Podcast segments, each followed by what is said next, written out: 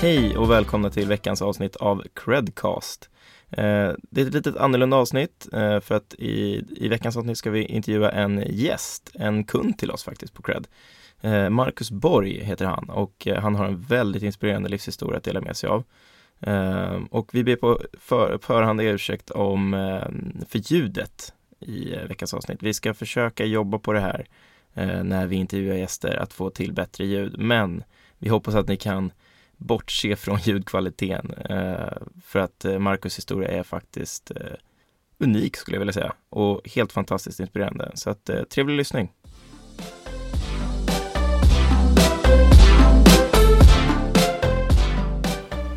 Hej Marcus! Eh, vi är så himla glada att vi kunde få till den här intervjun med dig, eh, även om det är på eh, distans nu givet situationen, eh, över telefon. Och vi har haft lite strul med tekniken här, men eh, båda har haft eh, tålamod. Men, men, berätta lite för våra lyssnare, vem, vem är du? Jag heter ju då som, Marcus, som sagt Marcus Borg och jag är en glad, humoristisk kille som bor i Göteborg passar ju till mitt namn då. Eh, jag har ju erfarenheter av att växa upp i ganska tuffa miljöer. Så jag har ju fått, vet, eller jag har fått kunskaper i livet och lärt mig att leva på ett annat sätt. Eh, för att outa lite så har jag varit misshandlad i 15 år i fosterhem. Jag tror att det gjorde att jag blev den jag är idag. Just det, ja, men du, precis innan den här intervjun så skickade du ett väldigt eh, eh, känslosamt klipp där du föreläser eh, om just den här situationen i, eh, i ditt liv. Kan du berätta lite mer om, om det? Ja, men det kan jag göra. Jag kan berätta att jag under 15 år så bodde jag i ett fosterhem Eh, där fostermamman eh, misshandlade mig. Mycket psykiskt, men även fysiskt. Och eh, att få ett psykiskt misshandel är alltid mycket värre än det fysiska. För att det sätter sig så djupare i kroppen. Eh, du, får aldrig, du blir aldrig av med det, utan det följer med hela livet. Till skillnad på vad det fysiska gör. Visst sätter sig det fysiska också, men det är inte samma sak. Mm. Eh, och det var ju mycket det där att jag ofta fick göra sjuk i huvudet jag var eller att, att jag var helt värdelös. Mm. Och mycket, där, mycket kontrollbehov hade hon att ville få reda på vad jag gjorde, hur, när jag gjorde det liksom. Och mycket det där att, mycket kränkande ord och hot liksom. Mm. Ja, och det, det, är precis som du säger, blåmärken och, och psykisk, eh, miss, eller fysisk rättare sagt, misshandel är ju, är ju såklart också hemskt, men att, att den, den psykiska är, hänger med hela livet, eh, även ja. den. Eh, hade du svårt att bli trodd eh, just för att det var den här verbala eh, misshandeln? Jo, eh, jag har ju alltid haft förmågan att sätta upp ett pokerface. Mm. Men när jag visste om att så fort jag berättade någonting och det kom hem tillbaks till fosterfamiljen, det blev alltid sju resor värre. Mm. Då fick jag ännu mer utskällning och ännu mera slag. Typ. Eh, och jag kommer ihåg liksom när jag satt där på socialtjänsten i Mellerud och hade möte med min socialtjänst från Göteborg som omhändertog mig. För min mamma började missbruka för lång tid sedan. Nu har hon varit fri, fri från droger under lång tid. Så. Eh, men då märkte jag av att, att eh, socialtjänsten frågade mig, är det verkligen så farligt som du säger, Marcus? Mm. På, på något sätt och vis så var det som att de inte trodde på mig. Fast en person som jag till exempel som har Asperger har jättesvårt för att ljuga. Liksom, eh, det sätter sig på samvetet direkt. Liksom. Ja, jag förstår. Ja. Och där försvann ju liksom min tilltro till vuxenvärlden eller någonting. Här försöker jag förklara för dem vad som har hänt. Och socialtjänsten av alla som ska se liksom... Eh, de, de gjorde ju såna hembesök ganska ofta eftersom de ville kolla så att jag hade det bra. Mm. Och när man blir utsatt för psykisk misshandel eller misshandel överlag så blir det per automatik att man börjar ljuga för att inte råka illa ut. För att det kunde bli värre om jag sa att så här var det. Liksom. Ja, det, nej, det säger socialtjänsten med. Liksom, ja, men det är bra att höra. Okej, nu åker vi. Liksom. Så här. Och då där fick man ju den här känslan av att vad är det de inte förstår? De har ju en utbildning på att se, läsa mellan raderna så att säga. Att lyssna på undertonen. Mm. Men vänta nu, han säger en sak men det känns inte som att det stämmer. Mm.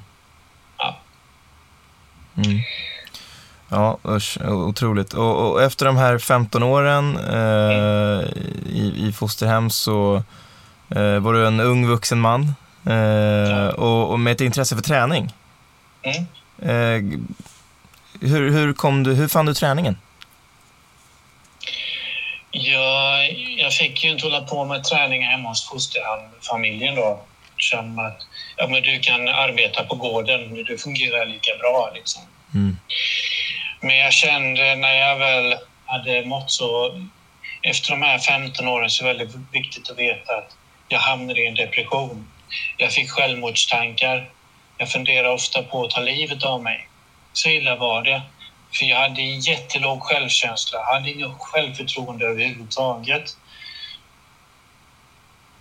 Men jag kände av att när jag väl fick flytta därifrån 2012 tack vare en daglig verksamhet som uppfattar de här signalerna så kände jag av liksom att jag måste ta tag i mitt liv nu.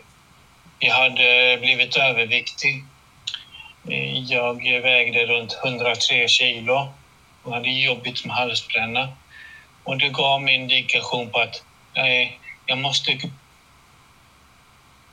jag måste ta tag i mitt liv igen. Att må mycket bättre. Så jag började träna. Mm. Jag letade upp olika, ett program som heter Maximum fettförbränning på nätet.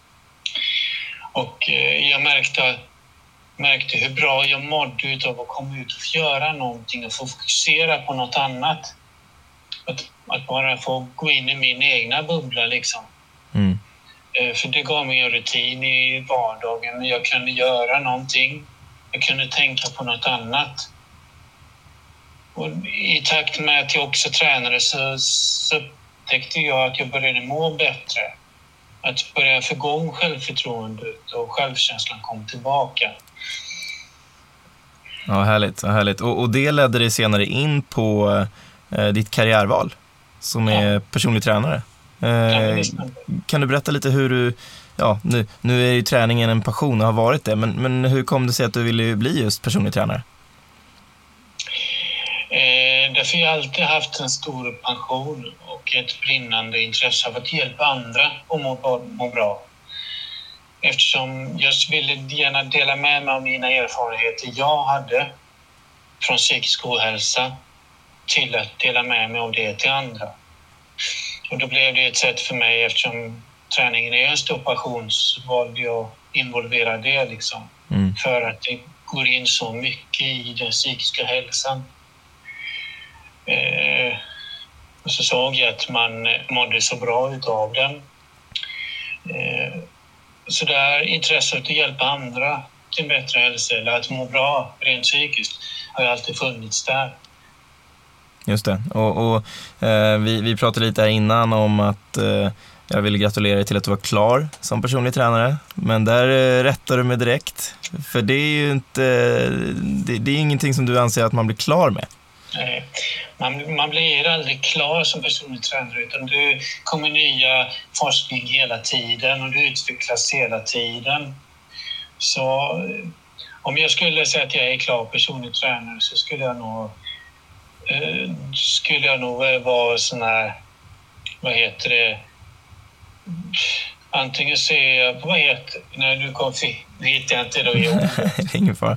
En narcissist typ. Ja, ja men det, det, här blir någon form av um, livslångt lärande för dig då? Att, ja, eh, ja, men det, ja, att man hela tiden fortsätter utvecklas tillsammans med andra människor. Det är ett härligt, ett härligt synsätt som du har. mm, Eh, och, och personlig tränare, eh, det, det är ju ofta det är ganska vanligt att man är eh, egen då, egenföretagare, men det finns ju även de som är anställda. Du valde att gå eh, företagarspåret.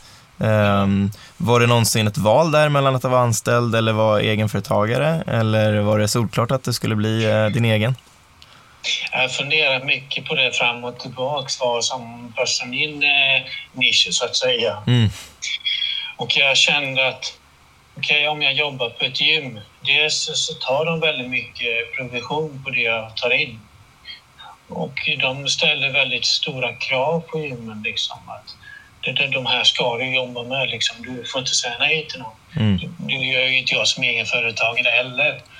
Men här har jag möjligheten att nischa in mig lite mer det jag brinner för och det jag känner att det där det här är inte min målgrupp. Det här kan jag, eftersom jag har den erfarenheten. Typ, så här. Det kan man inte göra på ett gym. Just det. Ja, men nu blir du lite mer flexibel då i, Ja. i hur du vill jobba. Och, och du erbjuder även eh, någon form av distanskurser eller distansutbildning. Eh, Eh, hur ser det ut? eh, online-coaching. Jag hade tänkt att kombinera de här två. Först och främst så tänker jag satsa på den här online-coachingen som det är det vi går mot. Som i framtiden så kanske... Ja, I framtiden så kommer vi bli helt digitala. Vad man ser enligt forskningen då, Mm. när man har kommit fram då. Och just speciellt i dessa ti- tider som covid-19 då är det väldigt bra att göra en typ som distans online coaching. Dels så kan jag hålla kostnaden nere, ta ett lågt månadspris istället för att ta 1000 kronor per timme Mm, för personlig träning på gym. Men även att man kan känna sig lite mer flexiblare. Man kan själv bestämma när man vill träna, hur man vill, eller hur och hur man vill träna. Men, nej, men, Jag förstår vad du menar. ja, Det blir lite mer anpassat. ja, Ja, ja och det, det, det, det är väl någonting som jag kan tänka mig du med din erfarenhet och eh, eh, med din diagnos och liksom erfarenheter av att eh, arbeta tillsammans och leva med andra funktionsvarierade, att, eh, att kunna erbjuda det. För det är inte alltid eh, rutiner är liksom eh, rätt väg att gå för alla. Nej. Eh, så det, det är väl eh, himla klokt val. Eh, Mm. och rolig affärsmodell framför allt.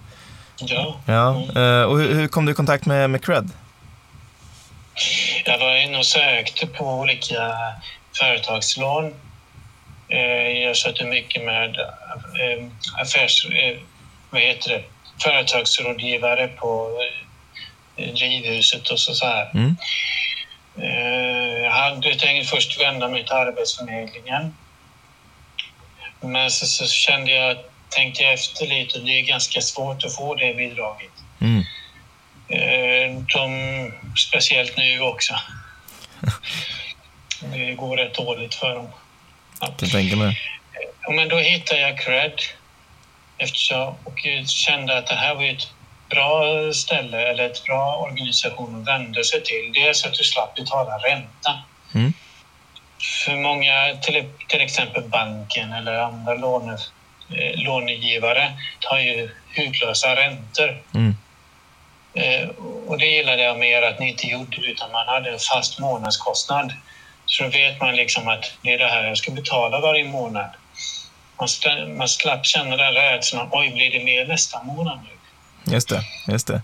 Ja, vad skönt. Då är vi lite lika där då kanske. Att eh, man vet vad man får och, och det är ingen bindningstid. Eh, precis som, som dina eh, erbjudanden så att säga. Att man kan eh, ta det lite när man vill. Det låter himla Mm. klokt.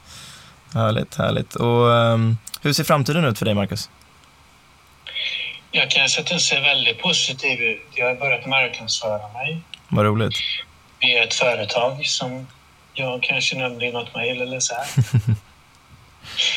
Och eh, redan på en månad, jag fick rapporten igår, redan på bara några, någon månad så fick jag runt 30 000 videovisningar.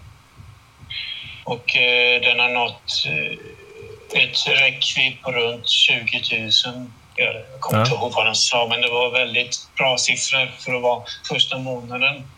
Så. Vad härligt, vad härligt. Ja, men då ser den eh, onekligen ljus ut. Då. Och eh, om man, vill, eh, om man vill få tag på dig, om man vill eh, veta mer om dig, var, vart går jag då? Eh, då eh, går du in på marcusborg.se.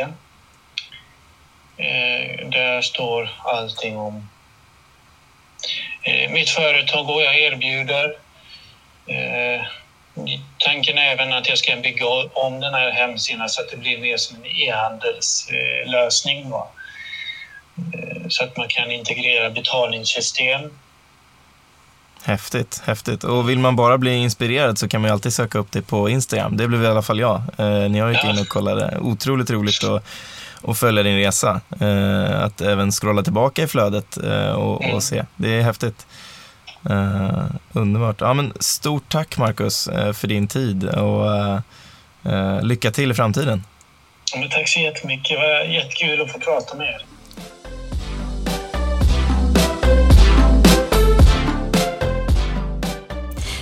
för att ni har lyssnat på vår podcast. Vårt mål är att kunna erbjuda alla småföretagare en enkel och smidig finansiering utan att behöva gå till banken. Är du själv småföretagare och i behov av finansiering? Besök cred.com, cred med Q.